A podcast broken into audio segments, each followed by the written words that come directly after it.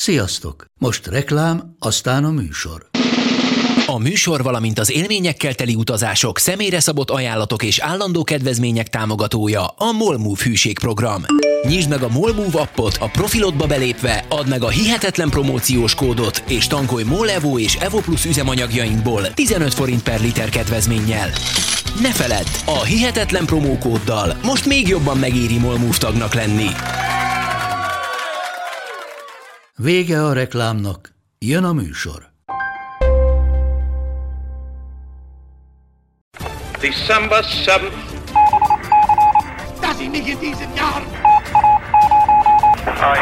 problem.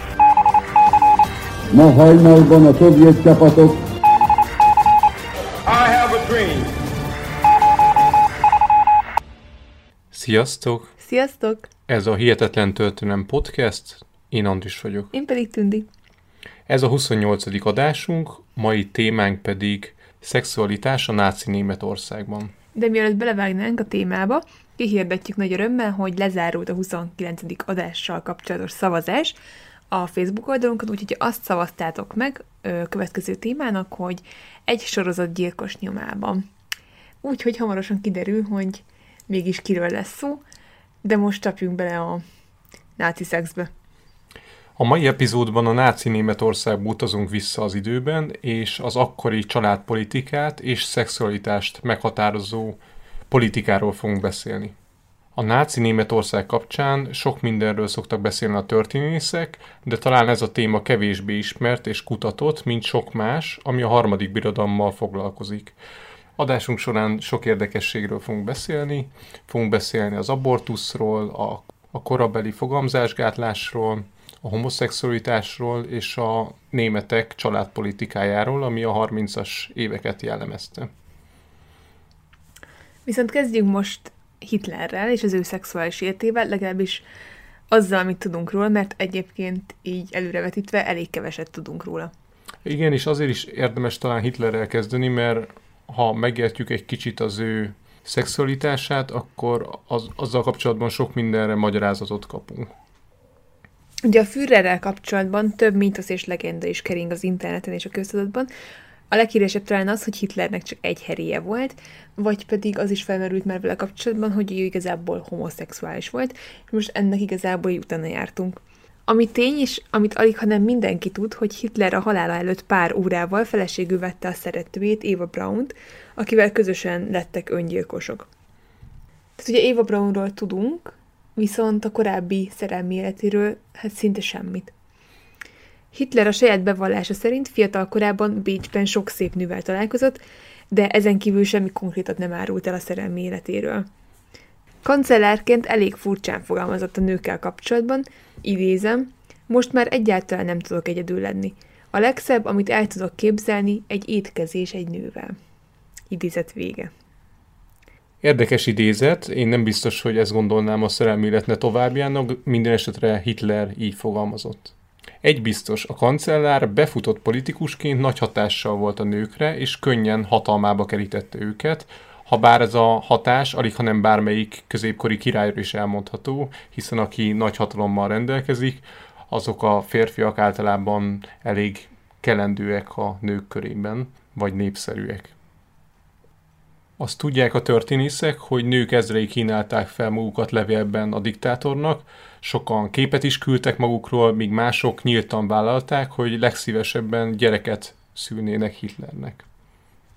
Hitler a vidéki birtokán, a Müncheni lakásán és a kancellária magántermeiben nem fogadott vendégeket intim céllal. Egyedül Éva Braunról tudunk, aki hosszú ideig a Führer élettársa volt. Az ő feljegyzéseiből minimális tudásunk van arra, hogy milyen volt kettejük szexuális kapcsolata. Idézet. Csak bizonyos célokból van rám szüksége, ezt tudomásul kell vennem. Ha azt mondja szeret, az arra a pillanatra vonatkozik. Idézet vége. Valamint Éva Braun további feljegyzéseiből azt is tudjuk, hogy Hitlernek a csinos, szőke, középtermetű lányok jöttek be leginkább. A művésznőket visszataszítónak tartotta, mert véleménye szerint ők ápolatlanok és nem adnak magukra. Hogyha pedig az átlagosnál magasabb nővel találkozott, akkor kellemetlenül érezte magát, mert ez sértette az önérzetét. Hogy a magyar lányokról is ejtsünk pár szót, annyit tudunk, hogy Hitler egyik visszaemlékezésében temperamentumosnak nevezte őket, sajnos ennél többet nem tudunk arról, hogy mit gondolt a magyar lányokról. Az értelmiségi, intelligens nőket nem tűrte meg a környezetében, azt mondta, hogy egy csinos szakásnő sokkal jobb, mint egy politizáló hölgy, egyértelműen ezzel lenézte a női nemet, és a férfiak alá rendelte őket. Ha bár egyébként ez akkori felfogásban ez nem annyira meglepő, tehát alig, hanem az országok többségében akkor ez a felfogás volt a megszokott. Hitler így fogalmazott, idézett. Egy 18-20 éves lány olyan formálható, mint a viasz. Egy férfinak rá kell tudnia nyomni a bélyegét minden lányra. A nő is így akarja. Idézet vége. Míg máshol így fogalmaz, idézet. A természet parancsa szerint a nőnek gyereket kell szülnie. Idézet vége. Bocsánat, de ezt most muszáj hozzátennem, hogy van egy vázlatunk mindig, ami szerint haladunk végig az adás során, és úgy látom, hogy Tündi érdekes kommentekkel látta el ezt a vázlatot. Most például Hitler idézete után az van az téve zárójelben anyád. Igen, tehát hogy mi amikor az Andrissal hát ugye ezt a témát választottuk, és beszélgettünk a témáról már ugye nyilván korábban, akkor elhatároztuk, hogy hogy igazából a saját véleményünket most nem annyira szeretnénk elmondani erről. Tehát nyilván nagyon sokat lehetne erről beszélni, és, és hát nőként az ilyen mondatok számomra abszolút bicskenyítókatóak, úgyhogy nagyon sokat tudnék erről, erről mondani, de, de úgy döntöttünk, hogy tulajdonképpen csak elmondjuk most, hogy mik voltak ebben az időszakban a, hát a né- mi volt a német felfogás így a szexualitásról, meg a családpolitikáról, és saját véleménnyel most nem tűzdeljük az adást, de én teletűzdeltem a vázlatunkat, úgyhogy a, néha így magunkban kuncogunk. Igen, és a másik, ami fontos elmondani, hogy hogy aktuál politikát sem szeretnék belevinni az adásunkba. Látni fogjátok, hogy vannak bizonyos hasonlóságok. Bizonyos dolgokkal, de ezt majd a komment szekcióban várjuk szeretettel, hogy ti mit gondoltok erről a dologról.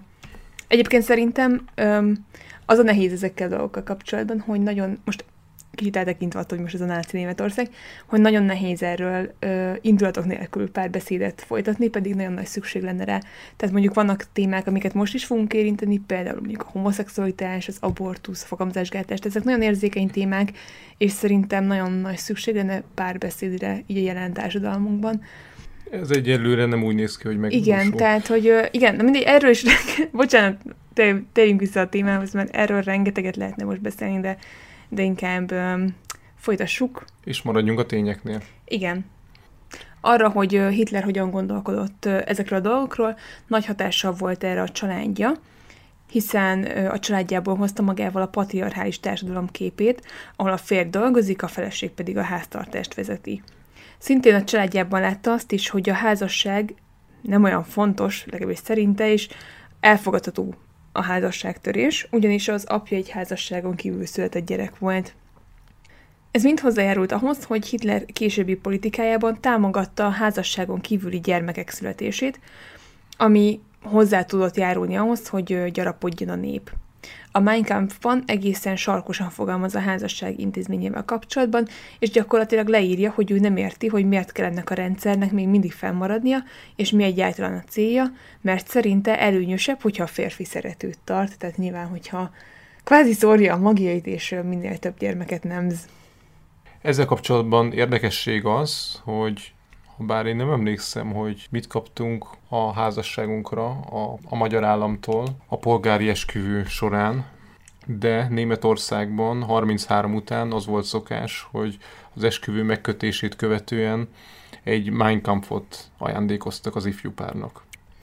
Szóval akkoriban ez volt a szokás, hogy az ifjú házasoknak Mein Kampfot ajándékoztak.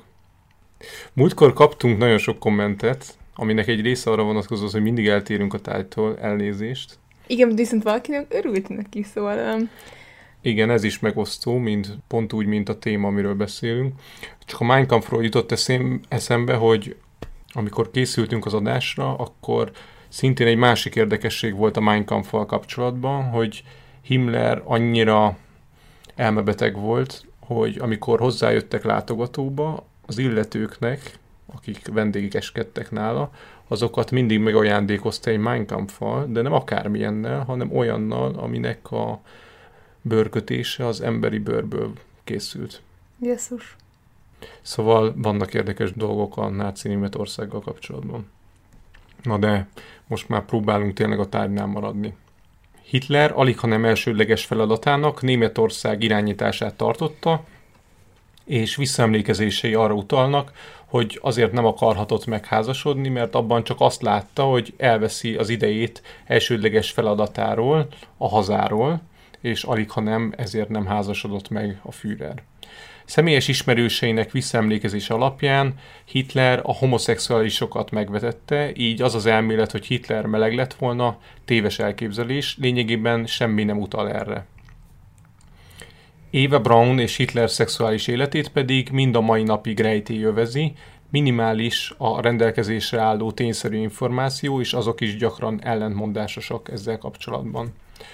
A birtokán szolgáló felügyelő a háború után úgy nyilatkozott, hogy szexuális együttlétnek sosem találták nyomait az ágynemükön, annak ellenére, hogy azt rendszeresen, tüzetesen megvizsgálták, tehát az ágynemüket mindig átnézte ez az inas, gondolom, hogy ezután kutasson, és aztán jól elplegykálhassa, de nem talált erre utaló nyomokat.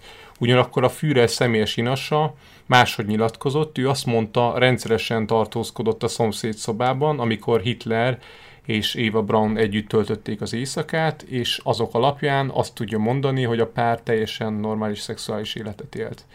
Tehát minden jel arra utal, hogy a diktátor ritkán élt szexuális életet, és amennyire lehetett, azt is próbálta minél nagyobb titokban tartani. Hitler orvosa szerint pedig a Führer amfetamint és kokaint is használt, hogy teljesíteni tudjon az ágyban, mert állítólag ezzel problémái voltak.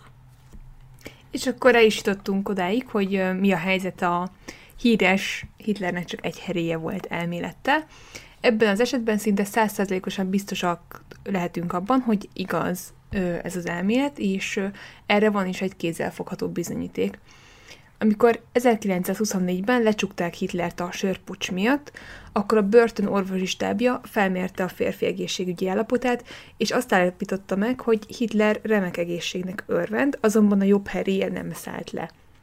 Sokan ezzel az egészségügyi rendellenességgel magyarázták azt, hogy miért nem volt ő pszichésen rendben, és miért változott egy hát kvázi szörnyeteggé az évek során.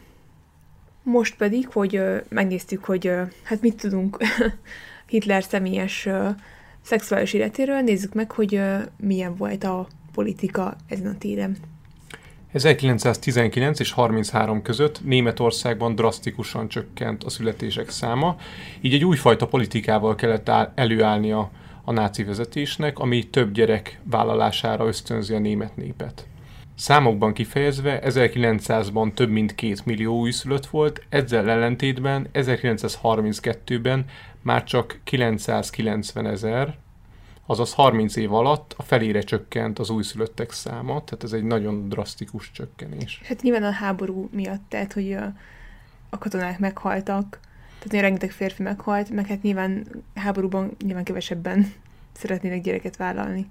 Így van, és még ugye ott volt a gazdasági világválság is, tehát ez is nagy hatással volt arra 20-as évek végén, hogy jóval kevesebb ember vállalt gyereket. A náci vezetés nagy hangsúlyt fektetett arra, hogy statisztikusok hada vizsgálja meg a demográfiai változások okát, a nemzetiség és fajpolitikai kérdéseket. 1933-ban népszámlálást tartottak, ami alapján tisztában láthatták az okokozati összefüggéseket. A népszámlálást követően a születésszám fokozására hozott rendelkezések következtek, amiknek célkitűzésük az volt, hogy a fajhigiéniának eleget tevő emberek, azaz az árják, minél korábban házasodjanak, és a sok gyerekes családok támogatásban részesüljenek. Az egészséges német vér fenntartása mellett egyre gyakrabban került elő az a kérdés, hogy a fogyatékossággal élőket eutanáziára kellene ítélni, hiszen a vezetés szerint legalábbis a nép számára ők nem voltak hasznosak, és jelentős állami pénzbe került az őket ellátó intézetek fenntartása. Ebben a mostani adásunkban nem fogjuk részletesen tárgyalni a T4 akciót, amit a Tőtunk program névre hallgatott, és a fogyatékossággal élő emberek módszeres kiirtását célozta meg. A háború végéig a kórházakban és egészségügyi intézetekben több mint 30 úgynevezett gyermekosztálynak álcázó gyilkoló állomás működött, aminek elsődleges célja az eutanázia végrehajtása volt ezeken az embereken. Igazából ö, most itt eutanáziát írtunk, de ez tulajdonképpen gyilkosság, tehát hogy az, az eutanázia ez, az a kegyes halál, amikor mondjuk valaki már annyira beteg, hogy, hogy Igen. Tudjuk, hogy tehát lehet tudni, nem fog meg, meggyógyulni, azért itt ez, ez inkább, inkább gyilkosság, mint eutanázia Igen, szerintem. igen. Tehát, hogy igen. Hitler kormánya 1933-ban elhatározta, hogy jelentős anyagi támogatásban részesíti a sok gyerekes családokat, és továbbra is megadóztatja az egyedülállókat. 1933-tól a háztartási alkalmazottak után nem kellett társadalombiztosítási díjat fizetni. Ezek mellett bevezették a kamatmentes házassági kölcsönt, amelynek összege 660 márka volt. Ez, hogy mennyi forint ma jár folyamon, ez ilyen 3-4 millió forint körül lehet, viszont az interneten eltérő összegeket láttam arra, azzal kapcsolatosan, hogy ő mennyit ért a 30-as években a birodalmi márka, úgyhogy pontosan nehéz volt meghatározni, de nagyjából ilyen nagyságrendet képzeljetek el, tehát ez egy ilyen pár millió forintos összeg. Ezt a pénzt nem lehetett bármire elkölteni, csak bútorra vagy háztartási felszerelésre. A hitelnek volt még egy fontos feltétele, hogy az árja német mennyasszony a házasságkötést megelőző két évben legalább hat hónap a munkaviszonyra rendelkezzen, és az esküvé napján hagyjon fel a pénzkereső tevékenységével. Igen, tehát ez az utolsó mondat, vagy az utolsó fél mondat, ez alig, hanem arra vonatkozott, hogy ha megkötötték a házasságot, akkor rögtön vágjanak bele a gyerekprojektbe, hiszen ugye a nő elveszíti az állását azzal, hogy felveszik ezt a kölcsönt, tehát muszáj rögtön szülnie ahhoz, hogy a család anyagilag ne menjen csődbe, vagy hogy ne legyen nehéz nekik anyagilag. A visszafizetendő hitelösszege minden újabb gyerek megszületése után 25%-kal csökkent, így négy gyerek után, hát igazából már nem kellett visszafizetni a hitelt, tehát hogy négy gyerek után nulla márkát kellett visszafizetni. Igen. Aki tisztában van azzal, hogy manapság hogy néz ki a csok támogatás, ugye a mai csok rendszer az három gyerekre van optimalizálva, és a német rendszer az pedig négy gyerekre volt, tehát ott négy gyerek után vesztetted el a kötelező visszafizetésnek a kötelezettségét. A visszafizetési kötelezettséget. Igen, köszi. Ez a kedvezményes hitel azonban nem váltotta be a hozzáfűzött reményeket. A fiatal házasoknak csak egy negyede vette igénybe ezt a lehetőséget. Az állam nem támogatta a fiatal nők munkavállalását, nekik a munkahelyet más cél tűzött ki. A Führer egyértelmű vélemény az volt, hogy a nők ne jussanak magasabb tisztségekbe, megtiltotta a lányoknak, hogy jogi egyetemre járjanak, és több szakon is numerus clausust vezettek be a nők számára, azaz limitálva volt, hogy maximum hány nőt vesznek fel ezekre a szakokra. A házassági hitel mellett bevezették a családi pótlék rendszerét, de ez sem változtatta meg a házastársak gyerekvállalási kedvét. A háborúra készülő országban egyre nagyobb igény lett az iparban is a női munkavállalókra, így még nehezebben tudott megvalósulni az állam elképzelése arról, hogy a nő helye otthon van a gyerekei mellett. Az állami rendelkezések kudarcot vallottak, ami végül ahhoz vezetett, hogy 1937-ben csendben módosították a házassági hitel feltételeit, és kivették azt a szigorú részt belőle, miszerint a feleségnek nem lehet állása, ha fel akarják venni a hitelt. És a történelem azt mutatja, hogy a nők alig, hanem másra sem vártak, mivel miután módosították a törvényt, utána hirtelen megduplázódott azoknak a száma, akik házassági hitelért folyamodtak. De ez még nem minden. Hitlerék annyira kilátástanak látták a demográfiai helyzetet, hogy hoztak pár új rendeletet, amik arról szóltak, hogy elfogadták vállóknak a meddőséget is, illetve támogatták azt is, ha egy gyerekes családban az egyik házastárs azzal állt elő, hogy bizonyítani tudja, hogy egy fiatalabb partnerrel szeretne házasságot kötni. Tehát mondjuk egy férfi bement a hivatalba, és azt mondta, hogy ő bizonyítani tudja, hogy neki van egy fiatalabb szeretője, akitől szeretne egy gyereket, úgyhogy emiatt ő el szeretne válni a mostani feleségétől, akitől már lehet, hogy volt több gyereke is, és az állam ezt támogatta, hiszen ezzel még több gyerek születhetett. Igen, most sajnos nem bírom ki, hogy ne, ne fűzzek hozzá a személyes véleményt. Tehát most említettük a csokot, de nem szeretnénk abszolút párhuzamot vonni. Tehát a totál más egy háborús helyzet a náci Németországban, és mondjuk akár a mai ö, helyzet, szóval itt nem vannak semmilyen párhuzamot, de hát nyilvánvaló, hogy, ö, hogy igazából nem a nem ezek a kedvezmények és támogatások fogják fellendíteni sehol sem a gyermekvállalási kedvet, hanem inkább, inkább egy adott országnak a kultúrája, politikája, illetve hát az, hogy mennyire érzik magukat és a gyerekeiket biztonságban az emberek, akár anyagilag, akár bármilyen szempontból megbecsülve, értékesnek, meg ilyesmik. Tehát, hogy hát teljesen érthető, hogy egy háborús sújtotta országban, totális létbizonytalanságban az embereknek nem az volt a legnagyobb vágy, hogy gyereket nevelgessenek, hiszen hiszen ez borzasztóan kiszolgáltatott helyzet, meg hát ugye a gyerekeket is. Na mindegy, szóval ezt nem kell túragozni szerintem. Szerintem egyértelmű, hogy, hogy miért nem szerettek volna gyereket vállalni olyan sokan ebben az időszakban. A házasságban született gyerekek mellett fontos beszélnünk a házasságon kívül született gyerekekről is. Korábban senki nem törődött a házasságon kívül született gyerekekkel, de 1933-tól az egyedülálló anyák adókedvezményt igényelhettek. Létrejöttek az úgynevezett Lebensborn otthonok, amiknek kimondottan az volt a feladatuk, hogy elősegítsék a népszaporulatot az árják körében, és akkor most nézzük meg, hogy pontosan mik is voltak ezek az otthonok. Ezekbe az intézményekbe olyan várandós nők jelentkezését várták, akik bizonyíthatóan árja férfitól voltak várandósak. Számukra az akkori korhoz mérten tökéletes körülményeket biztosítottak a terhesség időszakára. Túljelentkezés volt, és nagyon limitált volt azoknak a létszáma, akiket végül fel is vettek ezekbe az intézetekbe. Az idézőjeles luxus körülmények mellett nem meglepő, hogy ezekben a Lebensborn otthonokban a csecsemő halandóság fele akkora volt, mint az országos átlag. Nem volt sok hasonló intézmény, így csak a kiváltságosak tudtak bekerülni. Egyre több SS vezető felesége választotta a szüléshez az efféle intézményeket, de a fiatal leányanyák százalékos aránya is magas volt, akik általában árja katonáktól estek teherbe, és az intézmény falai között, nyugodt körülmények között tudták várni a gyerekük megszületését.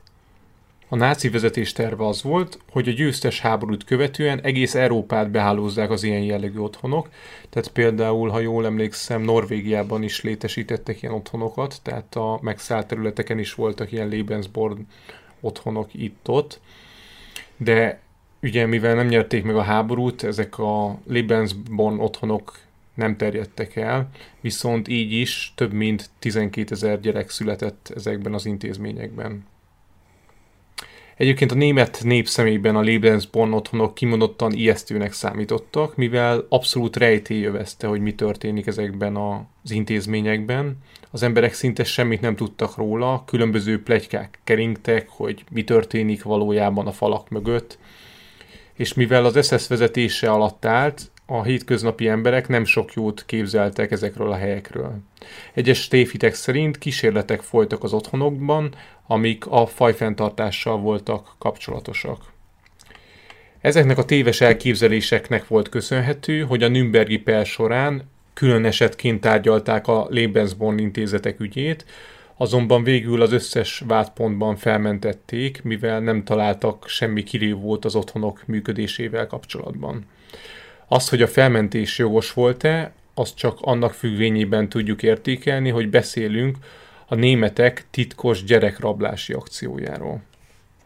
A német gyerekrablási tervnek több mint 50 ezer áldozata volt Kelet-Európában, csak Lengyelországban több mint 10 ezer gyerek ö, esett áldozatul.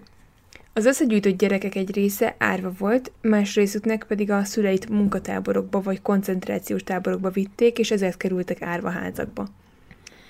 Ezeket az árvaházakat rendszeresen látogatták olyan német katonák és orvosi stáb, akiknek az volt a feladatuk, hogy az árvaházba került gyerekekből kiválogassák az árja vagy fajilag megfelelő megjelenésű gyerekeket. A vizsgálatok során nézték a koponya formáját, a test szörzetüket, a hajukat és az orrformát. Az így összegyűjtött gyerekeket, akik ugye megfeleltek a kritériumaiknak, táborokba gyűjtötték, hogy ott jó németet neveljenek belőlük, de közben nehéz fizikai munkát is végeztettek a gyerekekkel. Ezek a szerencsétlenül járt gyerekek gyakran ugyanolyan vagy hasonló baraktáborokban laktak, mint a zsidók a gyűjtőtáborokban. Ugye volt már ö, egy ö, adásunk, vagy hát igazából már több, így a náci Németországgal kapcsolatban, amikor, hogyha visszaemlékeztek, akkor volt egy adásunk Vitold Pileckivel kapcsolatban. Az ő története során beszéltünk arról, hogy hogyan nézett ki átlagos nap Auschwitzban, tehát milyen körülmények között éltek ott az emberek, és azt kell mondjuk, hogy a gyerekek esetében is sajnos hasonlót kell elképzelni. Hatkor volt az ébresztő, és aztán az alakulótéren megtartották a reggeli népszámlálást, ami nagyon sok gyereknek uh, iszonyatosan stresszes volt, mivel általában ők nem tudtak németül, csak lengyelül, ukránul vagy csehül. És az meg volt nekik tilt, hogy a saját nyelvükön beszéljenek, és hogyha ugye valamit vétettek a rendszer ellen, tehát mondjuk például egymás között beszélgettek mondjuk lengyelül, akkor megverték őket bottal. Igen, itt bocsánat, itt annyit tennék hozzá, hogy ez a népszámlálás, vagy ez a, ez a reggeli sorakozó, ez úgy nézett ki, hogy ugye kiálltak az alakulótérre, és ott egyesével be kellett mondani, hogy ki hanyas számú. Ugye gondolom ugyanolyan számaik voltak, mint Auschwitzban a raboknak. Csak hát... Nem tudták elmondani, mert nem beszélték a nyelvet. Igen, igen. És ha még nem értették, akkor gondolom megverték őket. Vagy, bá- vagy legalábbis bántalmazták őket, vagy ilyesmi. Nem volt jó nekik ott, ez egyértelmű, igen. Hát persze. A gyerekek születési idejét gyakran megváltoztatták, mint ahogy a nevüket is sok esetben, hogy minél inkább németes hangzású legyen, azért megváltoztatták. A tábort követően a gyerekek német nevelőszülőknél kötöttek ki, és úgy próbáltak élni, mint egy átlagos német gyerek. Ezeknek a gyerekeknek sok esetben a nevelőszülőkkel töltött idő volt a legboldogabb korszakuk gyerekkorukban, hiszen az átnevelő táborokban sokkal rosszabbak voltak a körülmények, mint a nevelőszülőknél, és hogyha pedig eredeti otthonukat nézzük meg, vagy hazájukat, ahonnan elhurcolták őket, alig, hanem ott is sokkal rosszabb körülmények között éltek, hiszen valami megszálló hatalom uralkodott fölöttük, illetve hát ugye a szüleiket megölték, vagy elvitték, tehát ezekkel összehasonlítva a nevelőszülőknél jobb körülmények között élhettek. Ezeknek a gyerekeknek egy része a háború után is Németországban maradt, és ott folytatták életüket, de voltak olyan családok is, amik elszakadtak egymástól, tehát például előfordult, hogy egy testvérpár különböző tagjai különböző táborokba kerültek, és valamelyik őjük kint maradt Németországban a háború után, míg másik hójuk visszaköltözött Lengyelországba. És egészen hihetetlen, hiszen 20 évig nem is tudtak egymásról, hogy a másik éle, és csak próbáltak kutakodni a másik után, míg több éves kutakodás után újra egymásra találtak. Tehát vannak ilyen hihetetlen történetek ezzel kapcsolatban.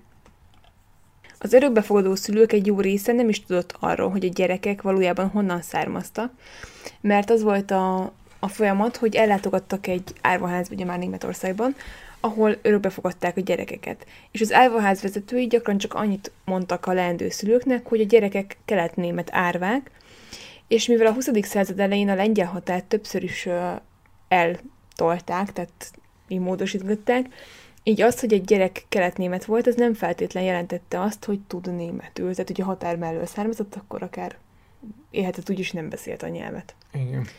Ezeknek az elrabolt gyerekeknek egy jó részük Lebensborn otthonokban került, így az emberrablások jó része a Lebensborn intézmény működésével köthető össze, ezekből pedig arra lehet következtetni, hogy a Nürnbergben alig hanem téves döntés született akkor, amikor ejtettek minden vádat a Lebensborn intézmények ügyében.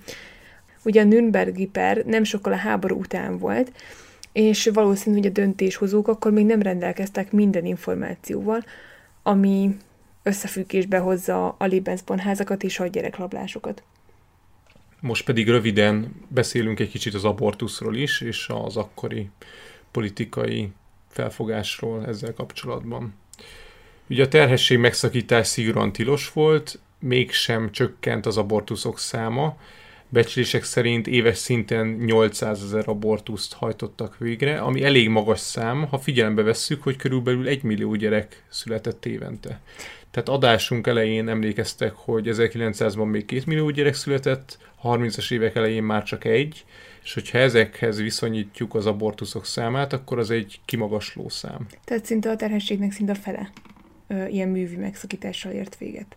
Viszont, hát igen, egyébként ö, ugye több országban is vannak nagyon szigorú abortusz törvények, hogy ez egy kicsit megint csak aktuál politika, ö, ugye főleg, főleg külföldi, tehát valahol szigorítottak, valahol pedig enyhítettek az utóbbi években ezeken a törvényeken. Azt egyébként kb. általánosan mindenhol elmondható, hogy hiába tiltják az abortuszt, az attól ugyanúgy megtörténik, csak illegális úton, vagy pedig már, hát akkoriban nyilván nem létezett ez, de ma már létezik abortusz turizmus, úgymond, ez a neve, de nyilván ez nem egy igazi turizmus, nem amikor az emberek külföldre mennek egy olyan országba elvégezni ezt a terhesség megszakítást, ahol nem tilos. Tehát, hogy ö, itt ez a tiltás, ez, ez szinte sehol soha nem oldotta meg a, ö, ezt a problémát. Viszont sokkal veszélyesebb nyilván a nőkre nézve, hiszen egy illegális helyen, vagy valamilyen kis zug rendelőben sokkal nagyobb a fertőzések száma, meg hát igazából gondolom, hogy azért sok nő ezt magának intézte el, ami szintén nagyon veszélyes dolog volt. Igen, Németországban nem Hitlerék hozták az abortusz ellenes törvényt, ez akkoriban egyébként Európai országainak a nagy részében szintén élt. Németországban konkrétan 1871 óta szerepelt a törvénykönyvekben, hogy tilos abortuszt végrehajtani. 1927-ben kiegészítették ezt a rendeletet azzal, hogy, hogy orvosilag indokolt esetben végrehajtható ez a műtét. A törvényel kapcsolatban kettős mérce uralkodott, azaz ha árja nő szeretett volna abortuszt, arra komolyan lesújtott a törvény, viszont ha esetleg egy zsidó nőről volt szó, akkor az ő esetében elnézőek voltak, hiszen az államnak nem volt érdeke, hogy még több zsidó gyerek szülessen, tehát gyakorlatilag szinte mondhatjuk, hogy támogatták, hogy a zsidó nők, ha lehet, végezzenek abortuszt. Oh, bocsánat, igen, de nem, sajnálom, nem bírom kéne szöveg hozzá, hogy egyébként Magyarországon és más külföldi országokban is volt erre példa például, hogy uh, szegregátumban élő nők, többségében egyébként roma nők mentek uh, abortuszra, és a tudtokon kívül például végeztek is sterilizációs műtétet is az orvosok. És ez egyébként igencsak a közelmúlt. Úgyhogy azért ilyen, ilyen durva dolgok még, még ma is vannak. Hát ma már reméljük, hogy annyira nem, de hogy, hogy azért így a háború után jó sok-sok évtizeddel később is simán voltak. A háború alatt már annyira aggasztó volt az emberhiány, hogy 1943-ban bevezették, hogy halálbüntetés jár azoknak, akik abortusz hajtanak végre. Ez alól egyedül azok a nők mentesültek, akiket a vörös hadsereg katonái erőszakoltak meg. Érdekes módon, ha a nyugati fronton erőszakoltak meg valakit, akkor rá nem vonatkozott az enyhítés, tehát a mentesítés csak a vörös hadsereggel szemben volt érvényes, ami nagyon fura. Hát nem, nem fura, tehát az ő logikájukat nyilván lehet kvázi így követni, tehát hogy nem volt kívánatos egy félig orosz, félig német baba, mint hogy ez bármit meghatározna. Jó, mindegy. És egy francia, félig francia, félig német, az... Jó, itt igazából ez az egész megerőszakos dolog, és egyébként ez is egy ö, külön podcast adást tenne ki, és ö, hát egyébként mi talán tervezzük is azt, hogy ö, lesz majd téma. Erről ez egy borzasztóan érzékeny téma szintén. Így a háborúnak ez a, ez a szintén sötét-sötét oldal, amiről sokszor talán nem is beszélünk eleget. Vagy kevésbé van talán a köztudatban. Tehát, hogy emellett szerintem egyébként ezt nagyon gyakran, legalábbis történelmi órákon is, meg bármikor csak úgy megemlítik, hogy ja, amúgy a nőket megerőszakolták, ami egyébként egy borzasztó tragédia. Tehát um, erről is hát érdemes szerintem beszélni. Igen, De nem most. igen, itt még én a zsidó nők kapcsán jutott annyi eszembe, hogy nem beszéltünk részleteiben arról, hogy nyilvánvalóan azt is tiltották, hogyha te német vagy árja létedre zsidó nőkkel vagy férfiakkal létesítettél kapcsolatot. Tehát az olyan jellegű szerelmi kapcsolatot, ami egy árj és egy zsidó között volt, azt tiltották, de érdekesség az, hogy ezek általában főleg a nőket sújtották negatívan, tehát hogyha egy férfi valamiért egy zsidó nővel szerelmeskedett, azt nem sújtotta annyira a törvény, sokkal inkább ki volt ez hegyezve a nőkre, akiket, hogyha zsidó férfiakkal feküdtek le, azt undorítónak tartották és voltak korabeli antiszemita lapok. Az egyik ilyen lapnak az volt a címe, hogy Der Türmer, amiben próbálták összegyűjteni, tehát gondolom az újságírók, vagy akik a laphoz tartoztak, ők ilyen besugók lévén próbálták összegyűjteni azokat a nőket, akik zsidó férfiakkal feküdtek le, és ezeknek a nőknek a címét és a nevét közítették az újságban, hogy nyilvánvalóan, hogyha mondjuk a szomszéd olvassa, akkor úgy nézzen rá arra az illetőre, hogy megvetéssel és akár bármilyen nem tudom, negatív diszkrimináció érje ezeket a nőket, tehát ilyen teljesen undorító módon. Ennyit akartam csak kiegészítésként itt ezzel kapcsolatban hozzáfűzni. Az abortusz mellett a fogalmazásgátlást is üldözték. Az 1933-ban kibocsátott törvények értelmében bármilyen fogamzásgátlást elősegítő eszköz büntetőjogi következményeket vont maga után. Így az óvszer használat is tiltva volt. A gyógyszertárak megszüntették az ilyen jellegű szerek árusítását, de ezzel párhuzamosan a fekete piacon nagy üzlet volt az óvszerrel történő kereskedés. A birodalomban mindenki tisztában volt ezzel, hogy az óvszereket tiltó rendelkezés csak egy látszat intézkedés, az óvszer szinte bárhol be lehetett szerezni. A háború kitörését követően Himmler úgy látta, hogy nem tudja megállítani az óvszerek kereskedelmét, úgyhogy inkább más taktikához folyamodott. Hoztak egy rendeletet, ami tiltotta, hogy az árják számára szexuális felvilágosítást tartsanak, ezzel együtt pedig a fiatalok arról sem értesültek az iskolákban, így hivatalos formában, hogy milyen fogamzásgátlószerek léteznek, vagy eszközök léteznek. A szexuális felvilágosítás hiányát jól mutatja egy német úr példája, aki a háborút követően mesélt korabeli tapasztalatairól. Az akkor még csak 8 éves fiú Jézus körülmetélésének ünnepén megkérdezte az iskolai hittantanárát, hogy mégis mit jelent az, hogy körülmetélés. A tanár azt mondta, hogy ezen az ünnepen arról emlékeznek meg, hogy Jézus hosszú szőke haját az édesanyja Mária levágta. Pár évvel később a gimnáziumban szóba került a körülmetélés kérdése, és a 13 éves fiú jelentkezett, hogy ő tudja, hogy ez mit jelent, és hogy elmesélje, hogy erről mit tud. Ez a tanár megdöbbenve hallgatta a hajlevágásról szóló történetet, majd egy hatalmas pofont adott a gyereknek, aki így kigúnyolta Jézust. Tehát ez a történet jól megmutatja, hogy mennyire hiányzott az iskolákból a rendes felvilágosítás kérdése. Sok mindenről beszéltünk már, viszont egy fontos kérdés még nem került szóba, mégpedig a homoszexualitás kérdése. Hogyan viszonyult a náci vezetés a melegekhez? Már a harmadik birodalom előtt is komoly büntetés járt azoknak, akiket ebben a kérdésben bűnösnek talált az állam. Az 1872-ből származó 175-ös törvénykönyvi paragrafust alkalmazták ilyen esetekben. Erről a paragrafusról még többször is fogunk beszélni. Zárójelben tesszük hozzá, hogy az ilyen jellegű törvények nem számítottak ritkának, a világ szinte minden táján voltak ilyen típusú rendelkezések, és ez alól a német állam sem volt kivétel.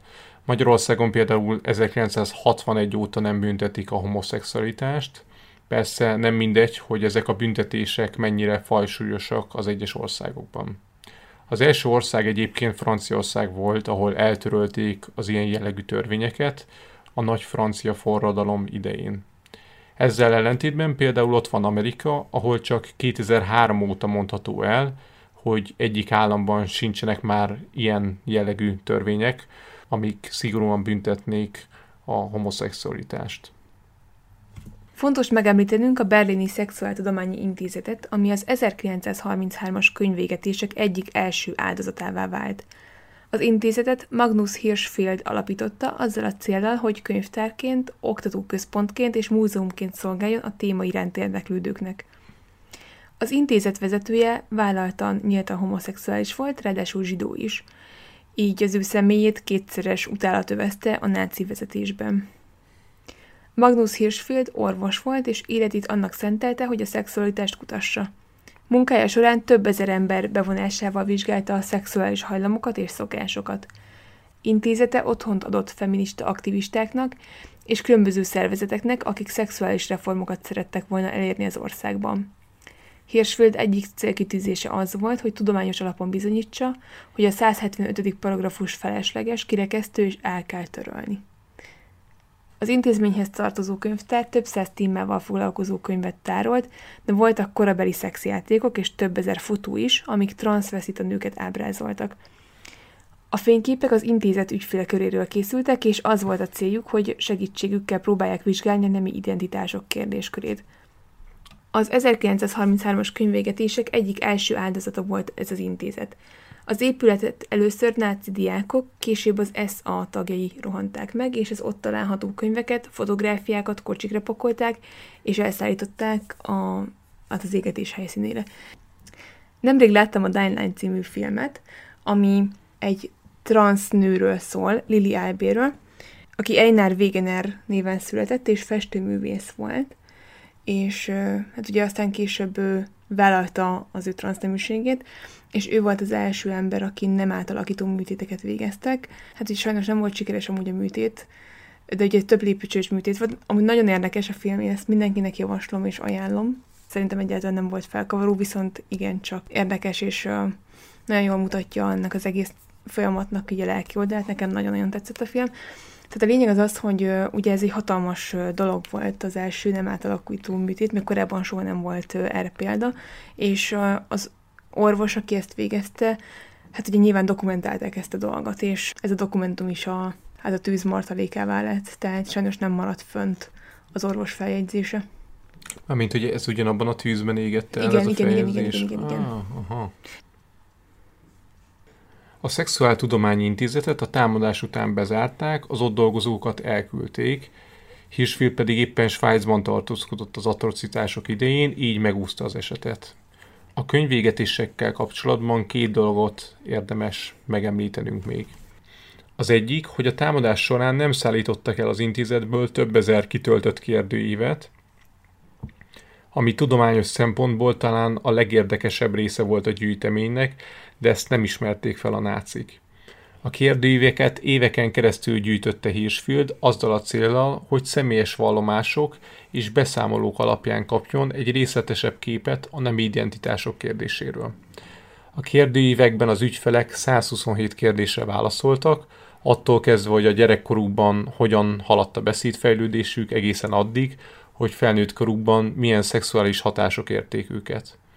A kérdőív tudományos értéke akkoriban felbecsülhetetlen volt, nem beszélve arról, hogy egy kérdőívben az ügyfelek részletesen át tudták gondolni válaszaikat, és jobban meg tudták fogalmazni érzéseiket, ellentétben mondjuk egy orvos-ügyfél beszélgetéssel.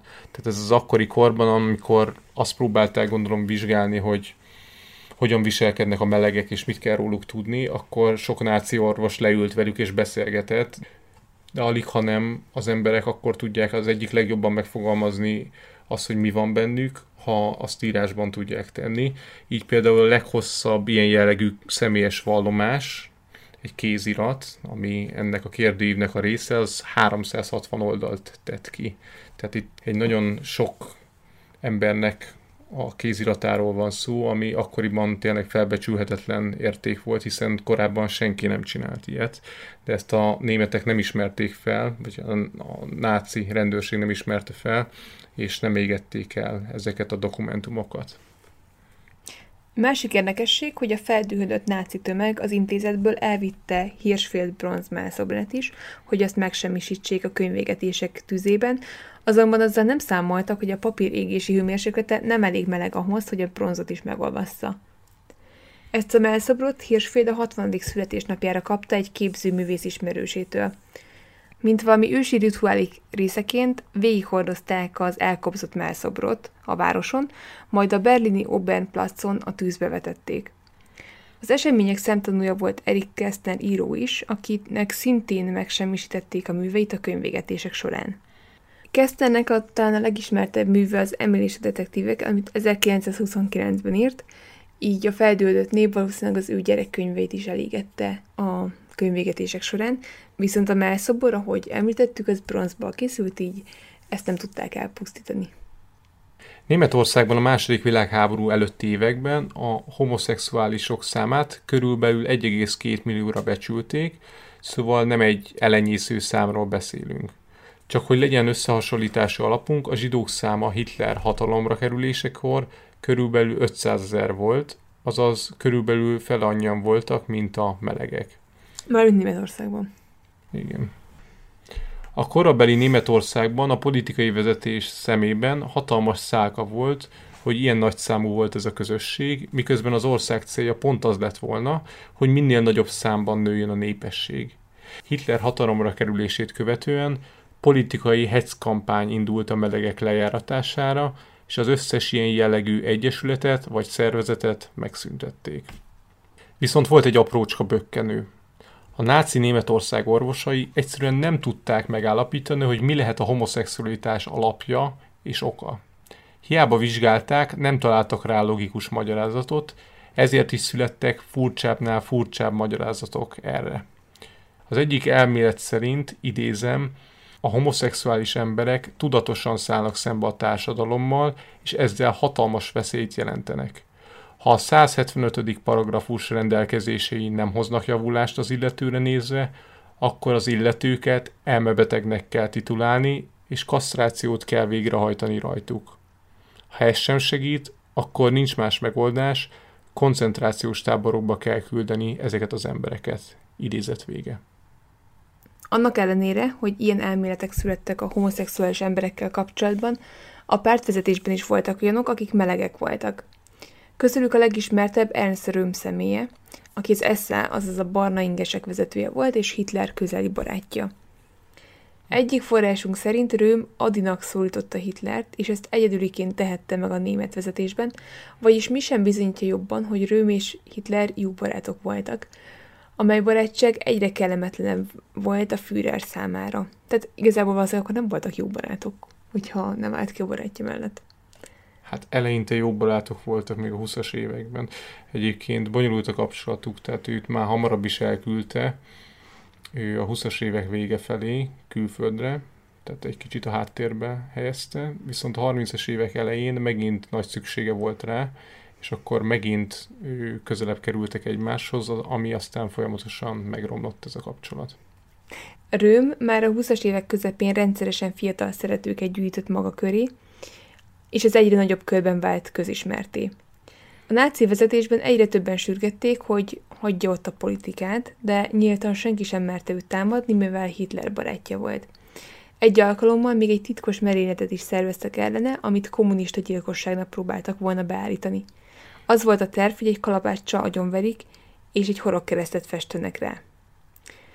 A merénylet terve azonban kiderült, és Röm megúszta a politikai leszámolást, de nem sokáig. Röm és szervezete az SA kegyvesztetté vált Hitlernél, és 1934-ben a hosszú kések éjszakáját követően kivégezték őt. Ugye felmerülhet kérdésként, hogy Hitler miért tartott ki ennyi ideig egy számára is kellemetlen és a homoszexuális ember mellett. A válasz pedig viszonylag egyszerű, politikailag szüksége volt rá, viszont amikor már ö, nem ez volt a helyzet, akkor egyszerűen félreállította őt. Röm 1934-es halála után megszigorították a 175-ös paragrafust, és a legszigorúbb tételt 6 hónap börtönről 5 évre növelték. De a törvényeket úgy próbálták módosítani, hogy az ne legyen nagy dobra verve, mivel attól féltek, hogy a törvény nagykörű kihirdetése esetén csak még népszerűbbé válna a homoszexualitás.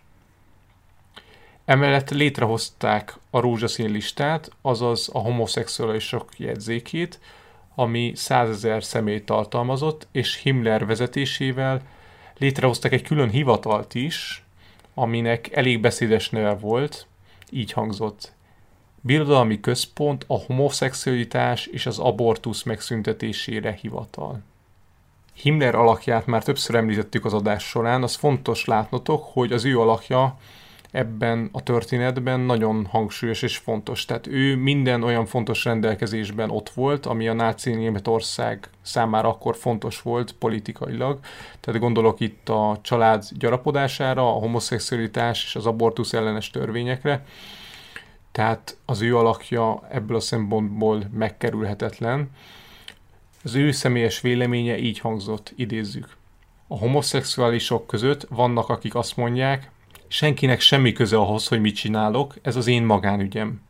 Ám de semmi sem tekinthető magánügynek, ami a nemiség területén történik, mert itt egy nép életéről vagy haláláról van szó. Idézet vége. Himmler azért is volt annyira kritikus a melegekkel, mert egyre inkább azzal szembesült, hogy a saját felügyelete alatt álló elitalakulat az SS tagjai között is gyakran előfordult a homoszexualitás. Például az SS főhivatalának vezetőjét, Kurt Wittjét is le kellett váltani, mivel kiderült róla, hogy homoszexuális volt. Természetesen a menesztés alibie nem ez volt, a nagy közönség felé annyit közöltek, hogy Wittje súlyosan beteg, és ezért kellett otthagyni a posztját. Az SS köreiben amennyire csak lehetett, próbálták eltusolni az eseteket. Volt olyan, hogy két fiatalt egyértelműen rajta kaptak az ágyban, de a katonai bíróság felmentette őket, mivel indoklásuk szerint nem találtak semmi kivetni valót abban, hogyha két mesztelen ember egy ágyban egymással beszélget. Persze szó sem volt erről, inkább csak próbálták elkerülni, hogy ilyen jellegű esetek nagy visszhangot kapjanak. 1941-ben elfogadtak egy új törvényt, ami a rendőrség és az SS tagíra vonatkozott. Ennek értelmében a homoszexualitással vádolt embereket akár halára is lehetett ítélni, azonban a törvényt csak szűk körben hirdették ki, a sajtóban ezt nem hozták nyilvánosságra, ennek pedig az volt az oka, hogy rettegtek attól, hogy a népkörében elterjedhet, hogy ilyen típusú rendelkezésekre van szükség az SS és a rendőrség berkein belül. Mert szerintük a közemberek csak annyit szűrtek volna le a hírekből, hogy az SSN és a rendőrségen belül annyi meleg férfi van, hogy most már ennyire drasztikus törvényeket kell hozniuk a vezetőknek, és hogy nem tudják megakadályozni a homoszexualitás térnyerését. Hogy titokban tartsák ezt az új rendeletet, de mégis az állományba tartozó minden SS katona és rendőr értesüljön a törvényről, úgy döntöttek a vezetők, hogy egy egyszerű nyilatkozatot kell aláírnia mindenkinek, mint egy munkaszerződést kvázi, amiben az illetők vállalták, hogy tisztában vannak az új törvényel, és amennyiben vétenek kellene, akkor akár halálos büntetéssel is sújthatóak. Akik a korábban említett rózsaszín listára kerültek, azok eleinte fegyház büntetésre számíthattak. Ha többszörös visszaeső volt valaki, akkor idézőjeles önkéntes kasztalálás vált rájuk, mivel eleinte a törvények nem engedték meg, hogy ezeket az embereket a beleegyezésük nélkül kasztrálják. Azonban ez sem tartott sokáig. Hiába nem engedélyezte hivatalosan a törvény, a koncentrációs táborokban végül az SS saját hatáskörben dönthetett arról, hogy kasztrálja ezeket az embereket a beleegyezésük nélkül. A börtönök és a koncentrációs táborokban egyébként a melegekre nagyon magas halálozási arány várt, mind az őrök, mind a bűnözők vagy a raptársak mélyen megvetették a melegeket, és gyakran nem csak az őrök verésének voltak kitéve ezek az emberek, hanem a raptársak verésének is. Így lehetett az, hogy nagyon sok homoszexuális embert nem az őrök ütlegelései miatt haltak meg, hanem azért, mert raptársaik megverték őket. Egészen megdöbbentő, hogy mindezek mellett emberkísérletek is folytak. Himmler megismerkedett egy Dán orvossal, aki hormonokkal kísérletezett. Állatkísérletei során állítólag nőnemű kis csirkéket erős kakasokká változtatott, ami teljesen lenyűgözte az SS vezetőjét, aki Németországba hozatta az orvost. A Dán orvos a Buchenwaldi táborban folytatott kísérleteket homoszexuális rabokon, akiknek nemi mirigyeket ültetett be a szervezetükbe. A kísérletet mindenki túlélte, a rabokat pedig elengedték, mivel az orvos elmélete szerint megtisztultak bűnös hajlamaiktól. Himmlernek nem csak az emberkísérletekkel kapcsolatban voltak furcsa elképzelései, részletes naplójából ismerjük az olvasási élményeit, így azt is tudjuk, hogy nagy hatása volt rá egy Herwig Hartner nevű ember által írt könyv, aminek az a címe, hogy Erotika és a faj. A könyv többek között azt állította, hogy a zsidók szándékosan terjesztik a homoszexualitás eszményét, hogy ezzel romba döntsék a német fajt, miközben a heteroszexuális zsidók több gyereket szülnek, mint a német társaik. Alig, hanem az ilyen jellegű állítások nagy hatással voltak Himmlerre. Érdekesség az, hogy míg a náci vezetés, ahol tudott, fellépett a homoszexuális férfiakkal szemben, addig nem különösebben foglalkoztak a leszbikus nőkkel – Számukra nem volt annyira visszataszító és ijesztő a nők egymás iránt érzett szerelme, és a társadalom számára is kevésbé érezték veszélyesnek a leszbikusokat, ráadásul a híres 175. paragrafus sem vonatkozott a nőkre. Ritkán léptek fel ellenük, és hogyha valami büntetést mégis kiszabtak rájuk, akkor, az, akkor azt legtöbbször felfüggesztették. A homoszexuális emberek a háborút követően sem tudtak fellélegezni, a megalakult új német államok is büntették a homoszexualitást, így sokan a koncentrációs táborok felszabadítását követően rögtön át is tettek adva az új büntetés végrehajtó rendszereknek.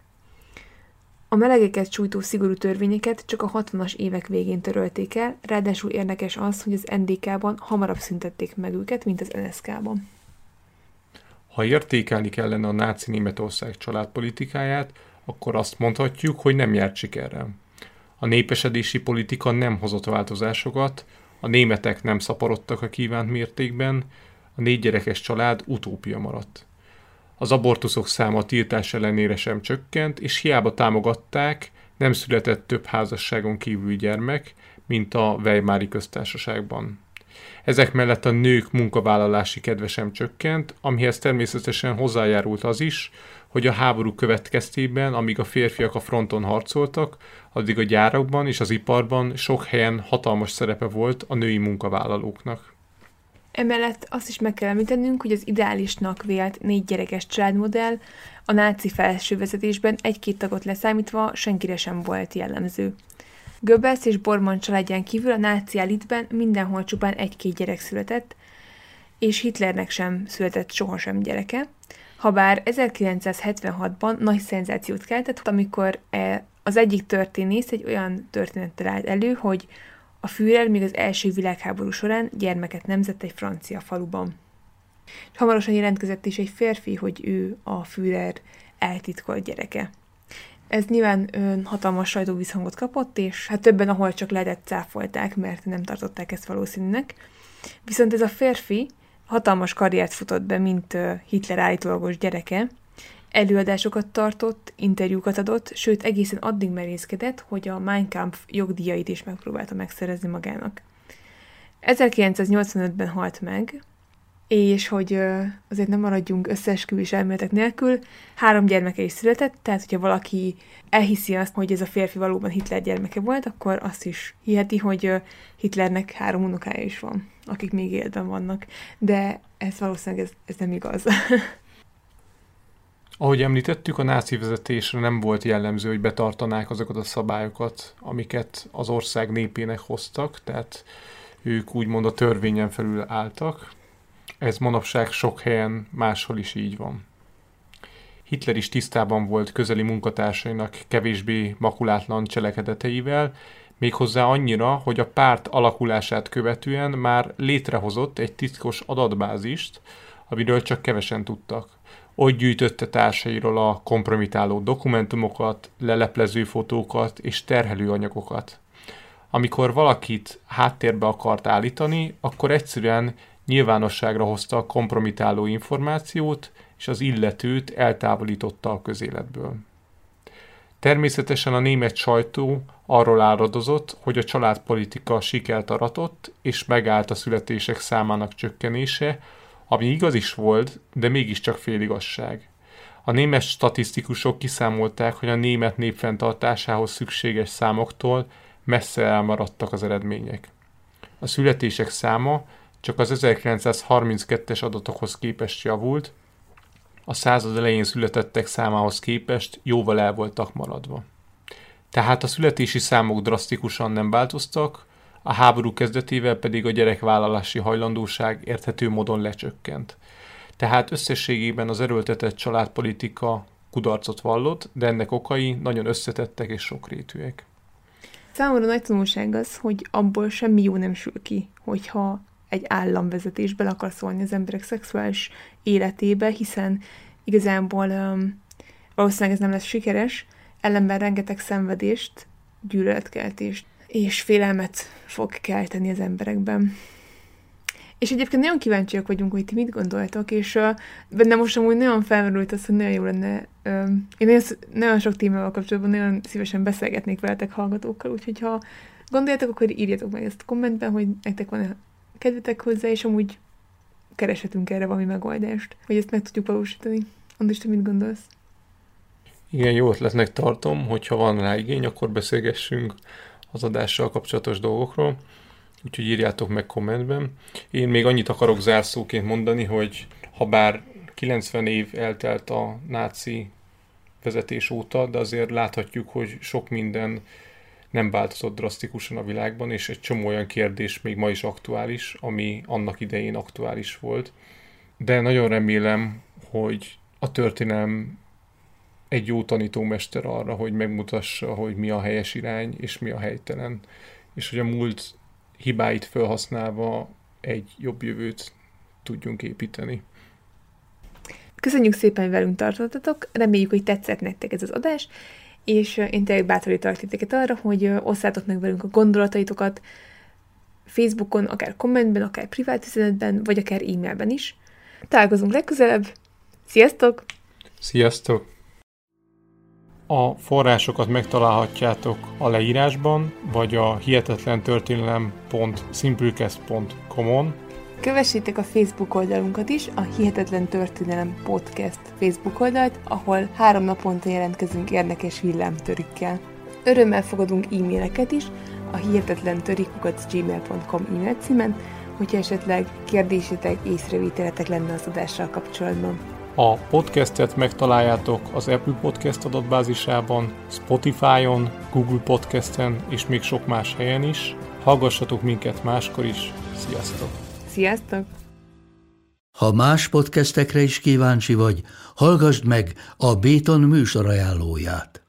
El tudod képzelni, hogy a podcastet, amit éppen most hallgattál, fél év múlva már a mesterséges intelligencia generálja? Mi sem. De ha érdekel, eljötte már a gépek lázadása. Hallgass bele az Embertelen podcastbe. Orsós Lajos vagyok, a műsor házigazdája. Egyelőre még élőben. Egyelőre. Fedezzük fel együtt, hogyan ismerkedik, randizik, mesél és vitatkozik Betty és Péter, két teljesen mesterséges intelligencia. Lajos, a podcast címét mond még egyszer, Léci. Oké. Okay. Embertelen podcast. Ez a műsor a Béton közösség tagja.